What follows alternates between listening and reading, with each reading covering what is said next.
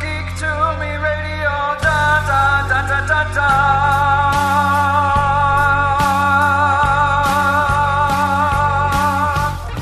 Welcome, welcome, welcome, geeks and nerds, girls and boys, to another all new edition of Geek to Me Radio. Jam packed show today. We'll be talking with David Pepose first about Spencer and Locke Volume 2. We'll then talk with Chris McQuillen all about the upcoming Toyman Toy Show right here in St. Louis. And then Max on Movies and I discuss Oscars. Stand by.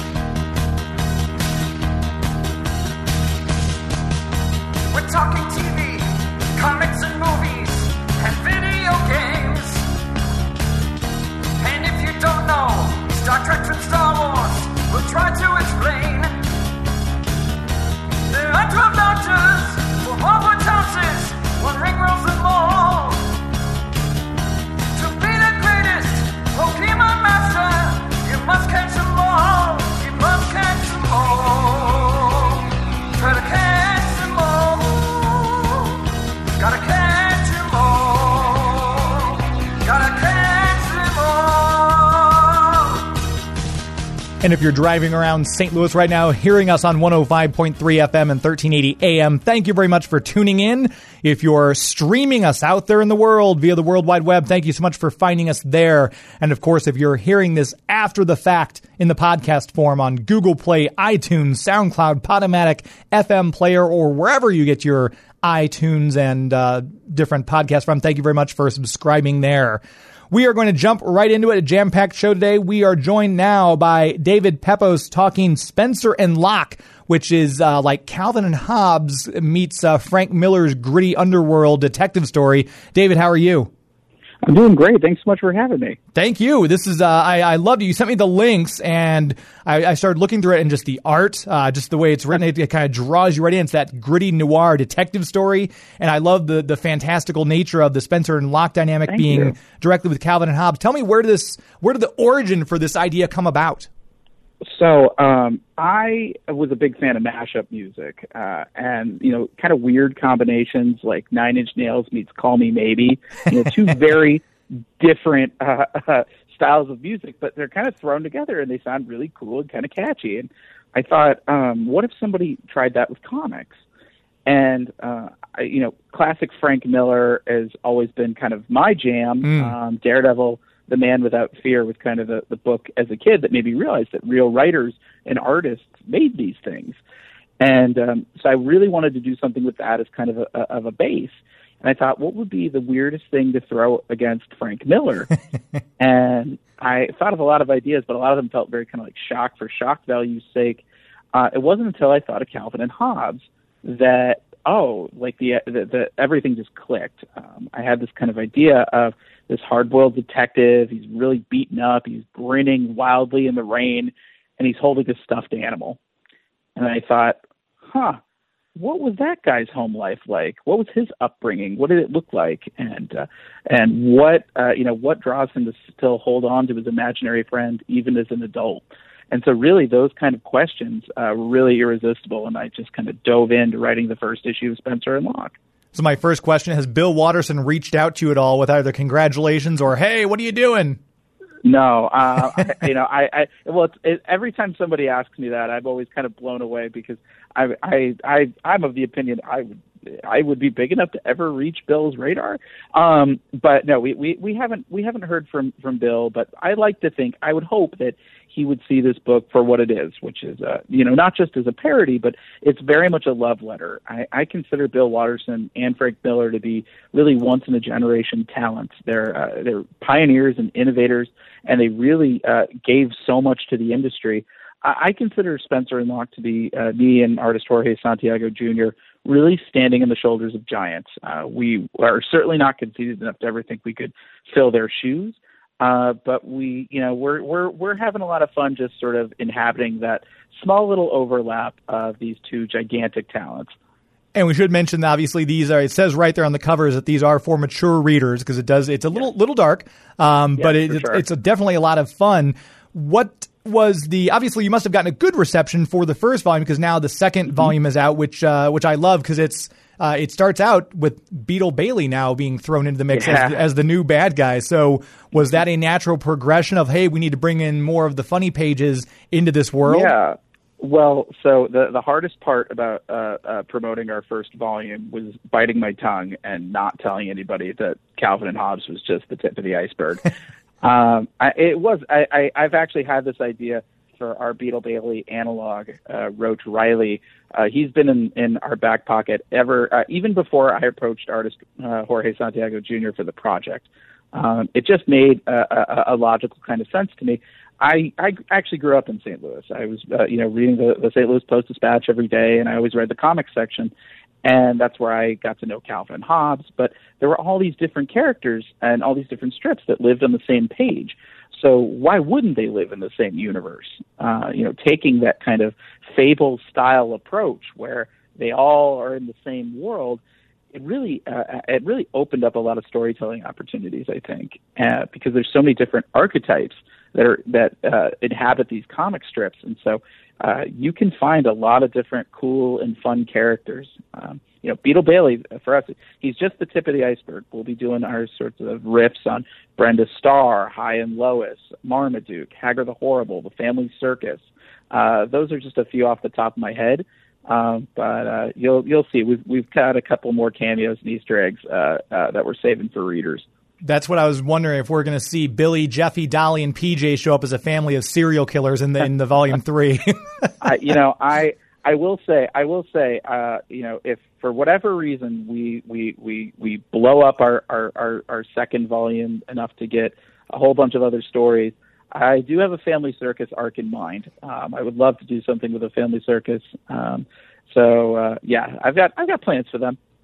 And so this is all through Action Lab. Uh, what part of this is was there crowdfunding involved? Did, did the the studio uh, Action Lab did they just say, hey, you know what, this is great, we're gonna we're gonna uh, publish this for you? How did the marriage of your ideas, uh, working with Santiago and, and Smith on this, uh, pair up with Action Lab? Yeah, well, uh, you know, it's funny. We we shopped the original Spencer and Locke all across the comics industry, and you know, the thing is, is my first book. It was Jorge's first direct market book, um, and so you know, naturally, a lot of people didn't even respond at all. Um, we did have one top five publisher though tell us it was the best pitch that he'd never published, and I wear that as a badge of honor.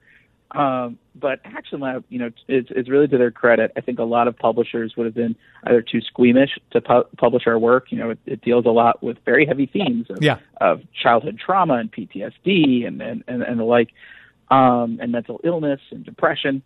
And um, there are other publishers, I think even less reputable publishers, who would have kind of pushed us even further and tried to get us into exploitation territory, which is something that Jorge and I talked extensively about trying to avoid.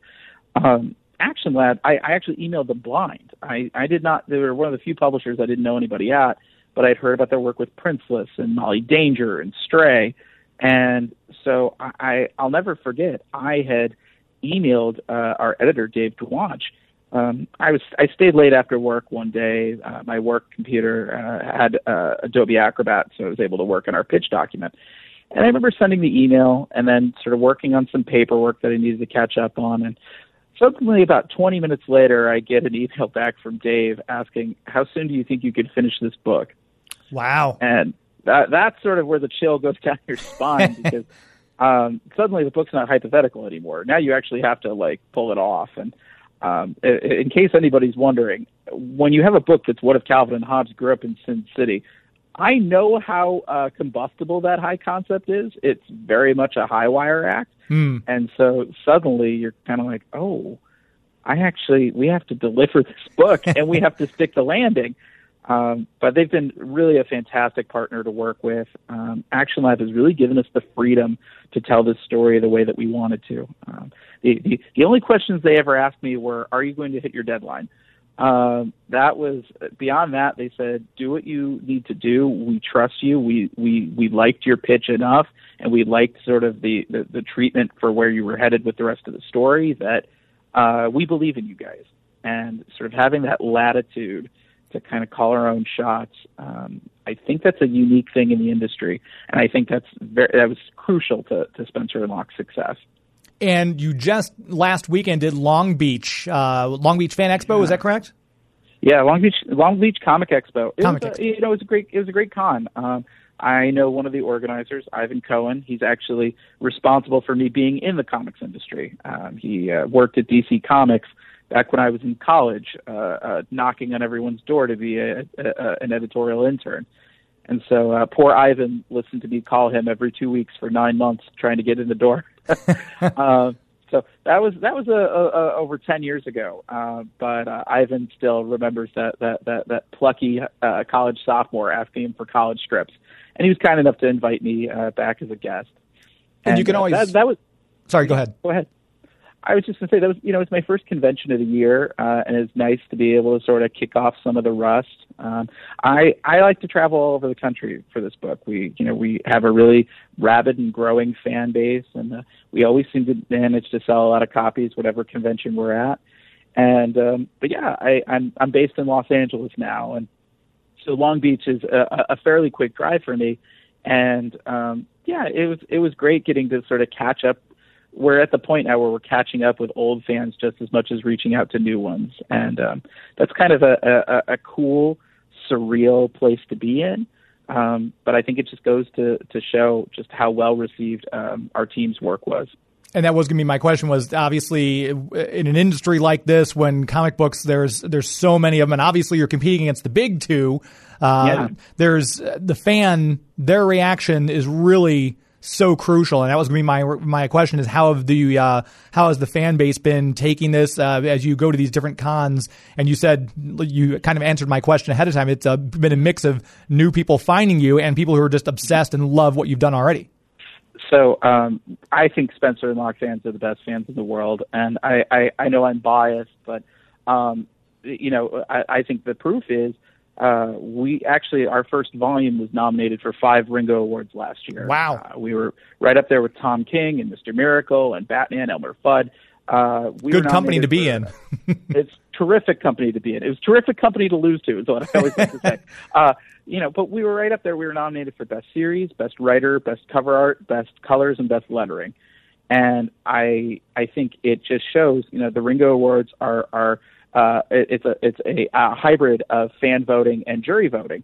And I think it just speaks to our fan base that they were so vocal and so passionate and so supportive of us, not just for you know for me and Jorge, who uh, you know I recognize that as a writer and artist, we're sort of the, the the the faces of the book, but the fact that they were even you know recognizing our colorist Jason Smith, our letterer Colin Bell, the fact that our entire core creative team was recognized for their work um, was something that was a, a very uh, moving but kind of unbelievable thing to experience. Um, and uh, you know, so being able to sort of uh, go to the Ringo Awards, you know, a, a big industry award for my very first book, um, I felt the, like the luckiest guy in the room. And and it's not because um, my my mother actually wound up crashing the event to surprise me. um, but you know, just our fans, you know, they've been they've been so terrific. I think, like you said, it's a, crowded marketplace out there. There's so many books going on right now. Um, that's something that they just discussed this weekend at the Comics Pro uh, uh, Summit over in Charlotte. Is you know uh, even the big two are sort of looking to either scale back or sort of re uh, redistribute their energies and where they're going to focus their books. And um, you know, it's just uh, you know, it, it it it it took a village to kind of build us up. It was uh, the fans, and it was the press, and it was our retailers. Um, I actually have called uh, over 1,000 retailers this month to tell them about our sequel. And uh, almost 201, uh, they've all been incredibly supportive of us and told us how well the first volume sold for for them, and how they're going to be uh, selling even more for volume two. And um, you know, I I was just saying earlier today, we actually found out a fan uh, had gotten a Spencer and Locke tattoo Oh, nice. And that's kind of a very weird pinch me the simulation is glitching kind of moment. Um, but it just goes to show that um, you know our fans are are just so passionate. And i think it's because uh, they you know we try to approach our book with a sense of empathy. I i think everybody kind of has moments in their past that have hurt them or memories that they don't like to think about. And that I think is kind of the magic of our book is we're able to sort of tackle these moments with our characters. And if Locke can kind of, you know, uh, endure all these sort of horrible things in his past, but still get up and keep fighting, I think that's a very hopeful and redemptive message that a lot of fans have resonated with. And one last question before I let you go. Uh, Yeah. We've got obviously we're living in a world now where so much uh, content. It's a it's a geek's dream because we've got you turn on Netflix, Hulu original is showing uh, uh, Marvel stuff like Runaways. We've got all over the big screen. The biggest our box office hits are mm, comic book movies. Obviously, in the back of your mind, even though you're still kind of launching this and it's new and it's it's great, that's got to be in the back of your mind. Hey, maybe we'll get like an Umbrella Academy type Netflix series out of this. Is that in percolating? Uh, has have you have you cast Locke already? you know, well, it's actually, it's actually we we've been actually hard at work on this. Uh, we were actually optioned uh, last year, uh, and uh, so we've been actually having a lot of conversations here in Hollywood about sort of what the, the multimedia future of Spencer and Locke is going to be. And um, I've looked at a lot of, uh, you know, there's been a lot of cool combinations. I think you have to find two actors that kind of complement one another. Um, so, you know, I've been thinking about uh, team ups like Ryan Gosling and The Rock, or There you go. um, or Jake Gyllenhaal and Idris Elba, or um, uh, Oh. Robert Pattinson and Jason Momoa. Um, you know, those would be. I think all three of those would be uh, tremendous uh, uh, team ups. Um, but you know, that's the that's the cool thing about being out here in Los Angeles is the you know you see the different spins that uh, a film or a television adaptation will bring to your uh, comic book work, similar to the way that Umbrella Academy on Netflix, which I've really enjoyed. Um, it's a very different animal than the book. And I think that's the best of both worlds. I, you know, I would not want a strict uh, page-to-screen adaptation of our series because all of our readers know the twists and turns already. I would would I would much rather take sort of the Marvel Cinematic Universe approach where we we tell a story that will get everybody excited and keep everybody in suspense, but still remains true to the spirit of the characters. Um, the last thing I would want is for someone to read uh, Spencer and Locke or Spencer and Locke 2 and be immediately horrified at what they see. Uh, but I think that uh, there are a lot of cool things that film and television uh, can do that comics can't, and vice versa. And so uh, it's been really exciting being a part of that uh, process, even on the ground floor. And if you want to catch up on Spencer and Locke, you can go to your local comic book store, which we always, always, always encourage you to support your local comic book store. Go buy the books. Uh, you can find Spencer and Locke there now. David Pepose, thanks so much for your time. It's been a treat to talk to you, and uh, we'll have to have you on the show for Volume Three, and maybe even when the series gets optioned. Absolutely. Thank you so much for your time. We really appreciate it. Anytime. Thank you. There he goes. Uh, Spencer and Locke. You can find it at your local comic book stores. Make sure if they don't have it, that they order it because that's what we want to do support people like this. These indie creations. We're going to take our first break. Come right back talking with Chris McQuillen all about the upcoming Toy Man Toy Show. Stand by.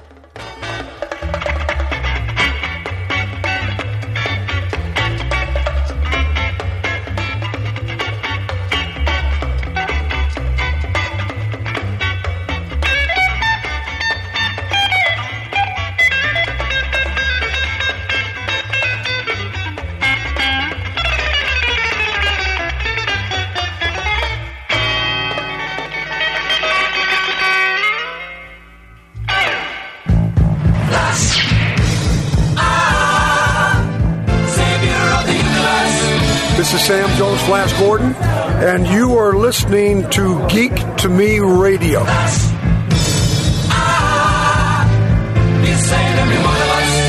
are back. Talking now with a frequent guest of the show. We broadcast our show from his event multiple times. Chris McQuillen of Toy Man Toy Show. How are you today, sir? Doing great, doing great. How are you guys doing? Doing well, doing well. Uh, we know you've got another toy show coming up, which is always a never to be missed thing uh, for those for people who just like to catch up on their nostalgia and be like, "Oh, I had this," or people who actually just want to go in and buy the stuff and get their childhood back. Another show came up coming up on March 10th, I believe. Yes. Yes, March 10th is coming up. It'll be about 140 vendors, 145 vendors, and about uh, 250 plus tables.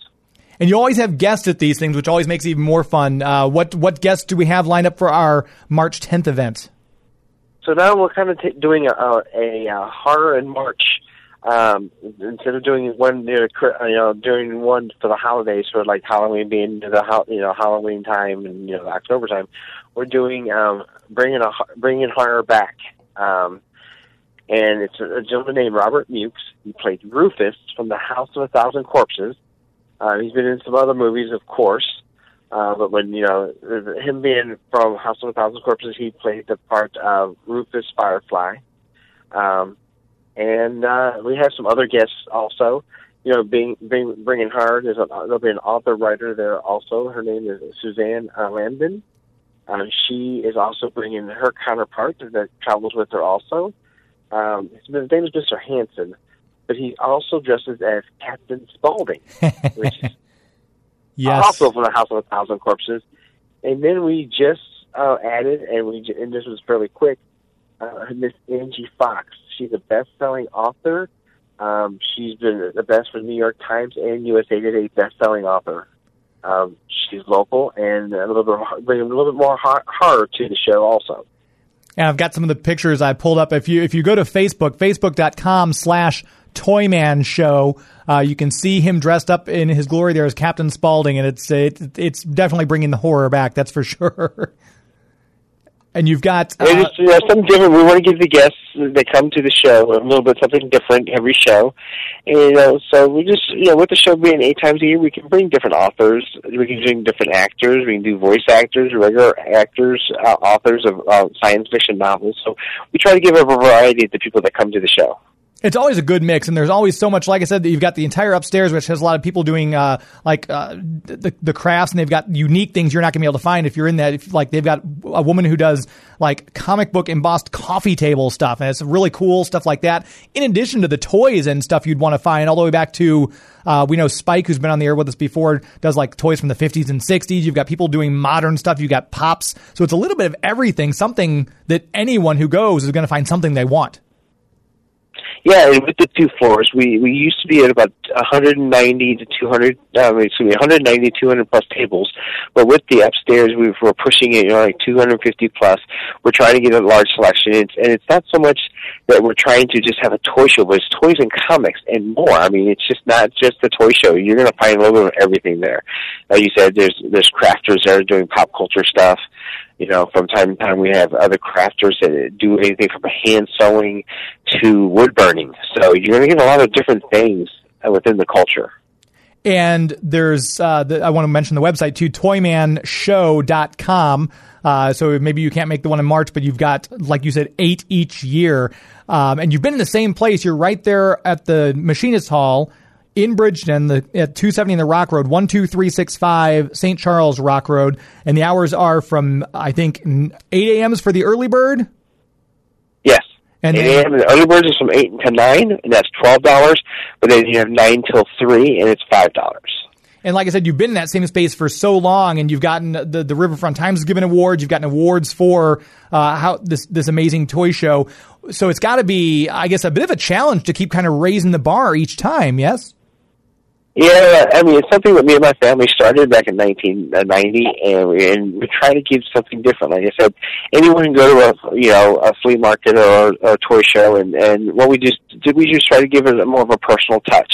But you know, being at the same building for almost 30 years, because we were doing it since 1990, we just try to make it a little bit different. Like and like I said, trying to keep vendors, uh, keep fresh vendors in there, having different uh, types of handcrafted items in there to keep uh, stuff original. It's really hard to try to try to do that. And there's a lot of the same vendors come back, so you might see something at one show and be like, "Oh, I'd love to get that." You don't have to worry about missing out because a lot of times they'll bring stuff back. But the cool thing is also some of these same vendors bring back an entirely new assortment of stuff. So you might see something at one show you never saw at a previous show too.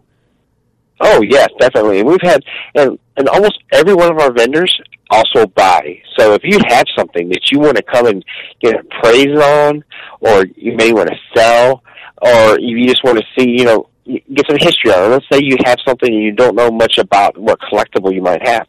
Go ahead and bring it up. Uh, and like I said, there's 140 plus vendors, and some vendor, you know, there may be two or three vendors in that same booth. So, you know, you may you have a, definitely a, a broad spectrum on someone's idea. So, if someone said this worth 75, and another person was it's 150, and you thought you were going to put it on Facebook or eBay for 25 or 30, you may want to think about that. Right. And I know uh, if someone is listening, they're like, well, I've got a bunch of stuff. I would like to just bring my collection and sell. You're pretty much booked up. I mean, you've got people on a waiting list for these tables. So is it is it the best thing if they want to do something like that, just talk to you at the show and see when they could possibly get in, add to the wait list? Yeah, yeah. I mean, we have a wait list, but we also have table. We have vendors that cancel from time to time. You can get a hold of you know, through the ToymanShow.com website. You can go to Facebook under Toyman Show. You can go. Um, you can contact me through uh, my Gmail account, which is toymanstl at gmail.com. So you can find me at so many different levels through Facebook, through Twitter, through Instagram. And I know uh, if you're going to go to this, let's say you've never been before. I know people, you need to go check this out because I, I go in, I've gone to, I think, just about every show you've had since I've been old enough to go. And it's just so fun to see people walking out, big smiles on their faces, bagfuls of toys. And they're like, oh, I'm so excited. They're, they're there with their kids buying things that, hey, I had this when I was a kid. And they're letting their kids now kind of get into this. So it's always a great time. And once again, the website, uh, it will be the best place. Also, facebook.com slash Toyman Show, and that event is March 10th. So mark your calendars for that Sunday. Chris McQuillen, thanks so much for being on air with us. We love having you on. No problem. Thanks for uh, asking me to come on, but yeah, anytime. Check us out. Sounds good. Thanks so much. There he goes, Yeah. Chris McQuillen from Toyman Toy Show. Again, facebook.com slash Toyman Show. Check out the pictures right there and uh, like the page. Keep updated on when the next show is. We're going to take our next break. We're going to come right back talking all things Oscars with Max on Movies. Stand by.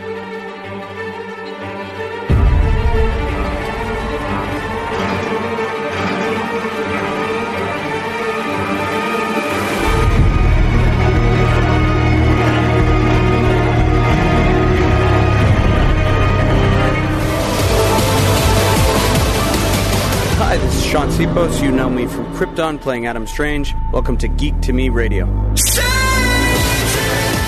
We are back. Want to take this time to tell you about our premier sponsor, the City of St. Charles. Beautiful, historic St. Charles. The website that I want you to go visit to check it out is discoverstcharles.com. They've got great pictures up there of all the things there are to see and do, and there are plenty. Uh, they've got events coming up in May. They're celebrating their sesquicentennial. I actually pronounced that right. 250 years since the founding of St. Charles. They've got all sorts of events planned for that weekend. I think it's the uh, weekend of the 16th through the 19th of May. Uh, if the previous festivals that they've done, like Legends and Lanterns and Christmas Traditions, are any indication, this one's going to be huge. A lot of fun. There'll be something for the entire family to do. It's a big event. Uh, 250 is a big one, obviously. Not many of us make it that far. Uh, City of St. Charles has been plugging along and doing incredibly well and celebrating this event. And there's other things. If you can't make it that weekend, there's always something going on. Heritage Day festivals. They've got the uh, Tartan event going on, I think, in April. You can check out the website discoverstcharles.com to get information on all these events. If you've got a wedding coming up and you're in the area and you're like, oh, we need to get some really nice pictures, there's always photographers out there with people doing senior photos, with doing wedding photography. You're getting in your engagement photos. Uh, there's all sorts of different backgrounds and interesting things to have as your backdrop for your photo. It's all natural. It's right there. It's in our backyard. Historic Main Street is beautiful. Uh, you're out, you want to get at something to eat. There's great places to eat up and down North and South Main Street. Unique dining and shopping experiences we all talk about. I'm a Doctor Who guy, so I always tell you go to the English shop, get your jammy Dodgers and jelly babies.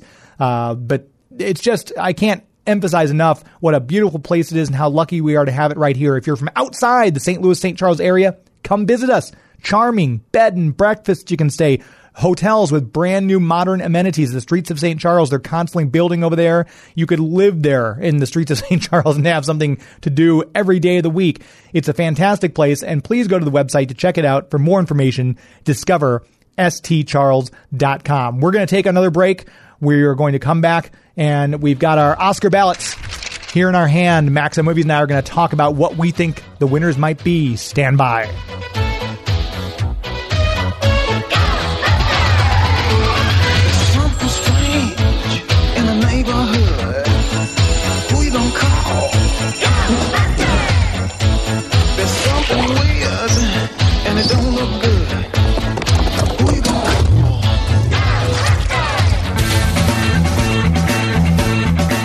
It's me, Kevin Smith, Silent Bob. You're listening to Geek to Me Radio, man. This is the only radio show that the guy does Batman Beyond listens to for his geek news. And that was very timely. We did just take a call from Kevin Smith. He says he thinks Black Panther is going to win Best Picture. Uh, he might be biased being a comic book guy, but we'll see. this Oscar segment brought to you by our other sponsor, Marcus Theaters. With locations in 11 different states, Marcus Theaters here in St. Louis, uh, they took over the Wehrenberg chain and they've done amazing renovations, especially at Ronnie's, at Des Peres, at Chesterfield. Uh, Max and I both saw Alita Battle Angel, uh, the gorgeous IMAX at Ronnie's. My goodness. I think uh, that aids my experience when I'm seeing a movie in a uh, fantastic surroundings, those big heated seats and they've got the Dolby surround sound and the fantastic IMAX screen. It obviously is going to make you like the movie more.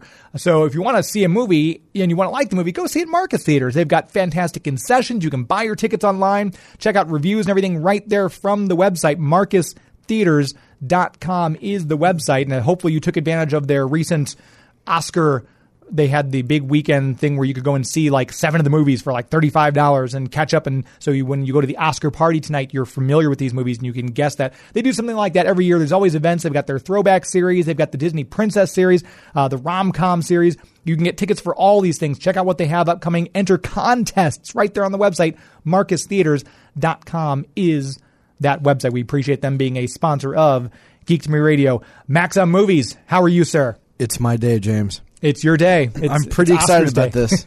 I get excited about it every single year. And uh, shameless plug: uh, everybody should uh, not only follow you on Twitter at Geek to Me Radio, but please follow me at Max on Movies because I will uh, be doing my annual uh, duties of neglecting my family and live tweeting the Academy Awards from the red carpet all the way until the very last commercial. And it is incessant tweeting. It's a whole lot of fun. I always get a whole lot of new followers, and people make dumb jokes, and it's just a lot of fun. All of Film Twitter will be live tweeting tonight, so just add me to that list whenever you're looking at your uh, hashtags tonight because it's going to be a whole lot of fun. Uh, fun. Plus, my son Oscar.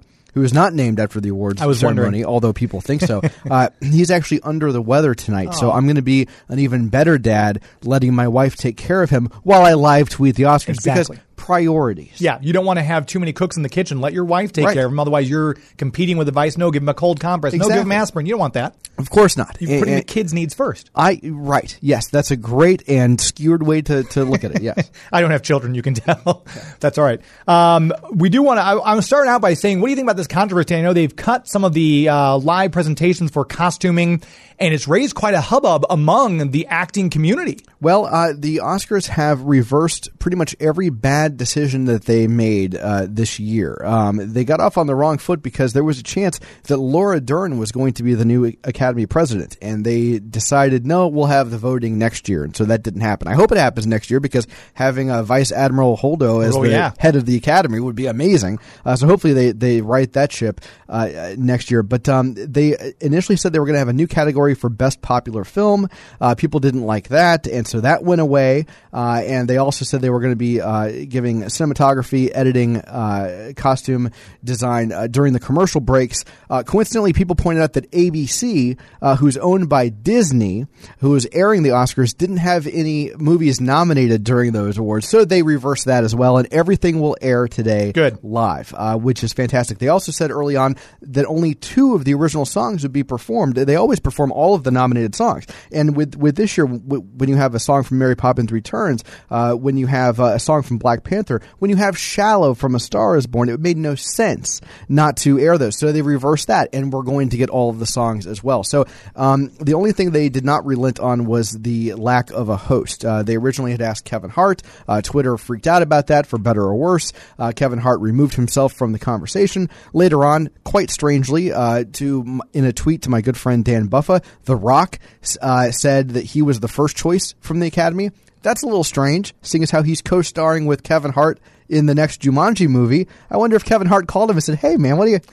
Why are you saying you were the first choice? That's a little strange, but good for them." Uh, so this will be the first time since uh, the 89, um, isn't it? 89 that uh, and w- that was a disaster Yes. of a broadcast. Yes. I hope that we don't have another disaster tonight, but apparently there's no host. Will uh, that'll be interesting to see. So now that they've added everything back in, I think a lot of people are going to go ahead and tune in after because a lot of people were saying they weren't going to watch because of the cinematography and and the uh, costuming and everything like that being left out. So we'll see how this goes. It might be uh, might be a repeat of the 30 year long go in between disasters. We'll see. Uh, you know, I don't know. I mean, I mean, the last time I think we had an actual disaster was when James Franco decided not to host the Oscars. I mean, Anne Hathaway, God love her, tried her best, and she rough. just had no help at all from Franco. And I don't know what was going on there behind the scenes. The best host in recent memory, I think, was Hugh Jackman, who of course can do everything. But that opening monologue was great. His song was great. He brought up Anne Hathaway and sung with him. And of course, when he ended his song uh, by saying, "How come comic book movies never get nominated?" Right. And ending with "I'm Wolverine," uh, we're getting some some uh, so, some wonderful uh, you know uh, uh, closure here with Black Panther being nominated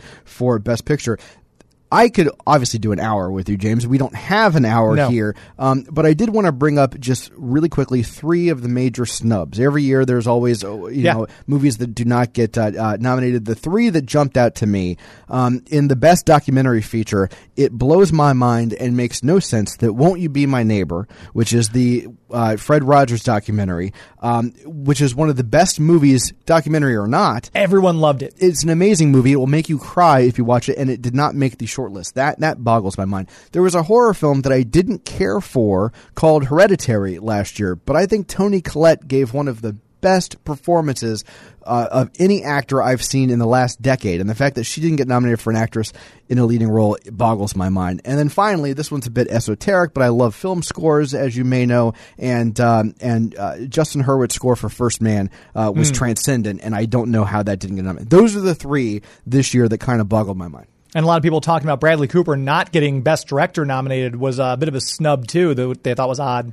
Uh, you know, uh, given the fact that uh, this year is the first year that Spike Lee's been nominated for Best Director, after all the amazing films he's given us, like Do the Right Thing and Malcolm X, and even smaller films like Girl Six that I've really enjoyed, the fact that BlacKkKlansman gives him his ver- first nomination, uh, that makes me think uh, let's let Bradley Cooper get 20 years of filmmaking under his belt before we start showering him with awards. Sure, I'm, that I'm- makes- yeah. I'm fine with that.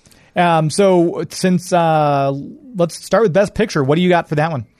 Uh, you know, uh, there, there are to me there are two front runners here um, out of these pictures, and uh, I'm going to go with my gut. I think that Black Panther is going to win tonight, and I know. Really? Uh, well, your reaction is what I get from a lot of people when I say that, but I think you're never going to have a comic book film that is going to resonate and be as culturally impactful, arguably, as this one. And I think that the majority of your voters for Best Picture are producers, and I think the producers in this industry really respect what Kevin Feige has been able to do over the past decade with Marvel Comics. And we can't forget that they gave a similar award, uh, Best Picture, to the third Lord of the Rings movie, Return true. of the Yeah. King. And they did that because they really respected what New Line and Peter Jackson had done with these fantasy movies. So we have precedents for the, for this.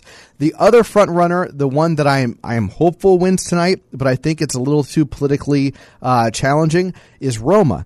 And the reason why I say that is because if Netflix wins Best Picture at the Academy, it changes the landscape of Yeah. filmmaking going forward. And I don't know if the Academy is ready to do that. Um, but I certainly would be happy if Roma won. I just think it's politically, I don't think people really want Netflix to have that much power. They would become the new Miramax. They Right, would sure. become, and that's what happened when Shakespeare in Love won. And it changed. I mean, independent films got a huge push. Um, we already have huge directors like the Coen brothers and Scorsese going to Netflix, but that really changes the whole industry. So that's why I think they're going to give it to Black Panther. Well, this year I kind of did ones I because my heart wants it, and then my head knows what probably might win. So obviously, my heart would love to see Black Panther win this. Mm-hmm. Uh, in my head, I was kind of giving it to Bohemian Rhapsody just because it's gotten so much momentum through the Golden Globes and uh, all the other award shows that have preceded the Oscars. You kind of I kind of go by that as a bit of a playbook for what might be. It kind of foreshadows a little bit. Yeah, I'm going to disagree there because the people who vote for the Hollywood Foreign Press do not vote in the Academy, and usually you don't have a lot of crossover between the Golden Globes and the Academy. So I, I don't, I don't, I don't think that would be that would happen. I think you'll be happy tonight if if Black Panther. Wins. I will be ecstatic, ecstatic. What about director? What do you think? Uh, I think that Spike Lee's nomination is his award. I think this goes to Alfonso Cuarón for Roma, uh, deservingly so. It's an incredible film, and he was just a shameless plug here. He was just a guest on the Max on Movie Show. Ooh. Yeah.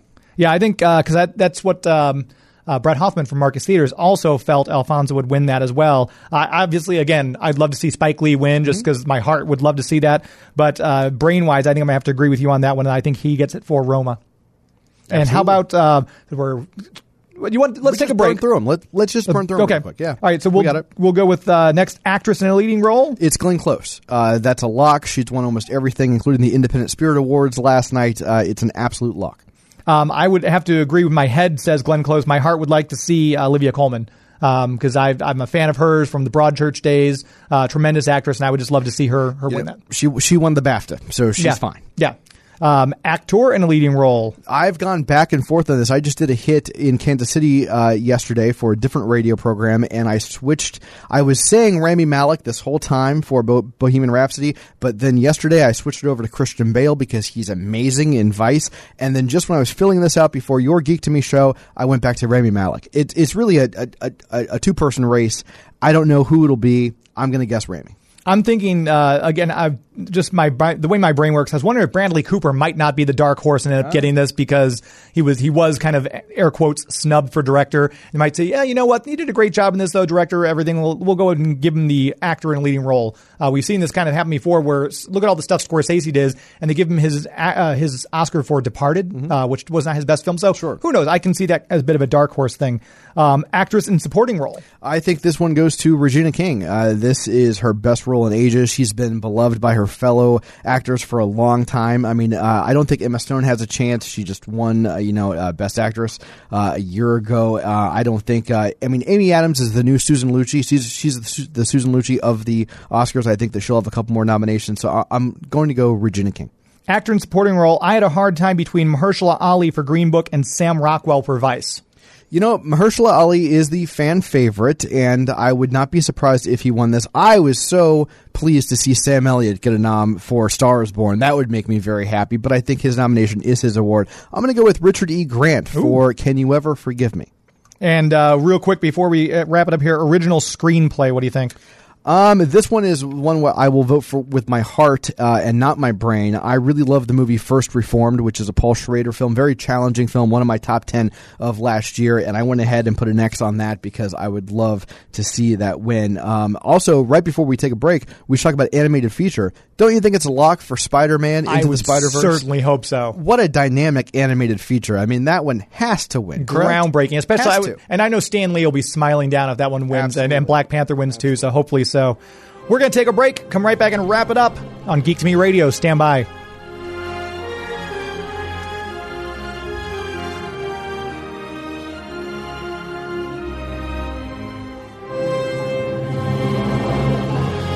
We are back, wrapping it up. I wanted to say thanks again to all my guests David Pepose of Spencer and Locke, Chris McQuillen, Toyman Toy Show, Max Foizey from Max on Movies.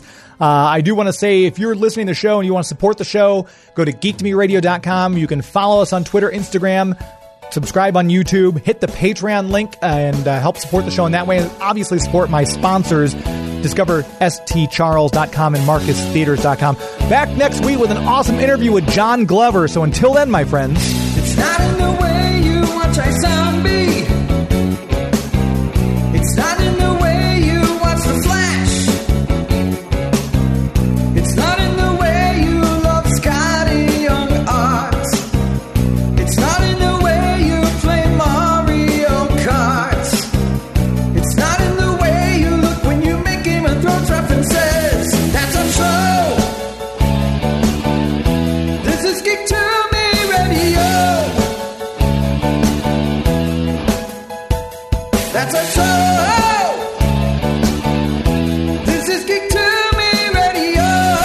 Sunset Strip. Good night.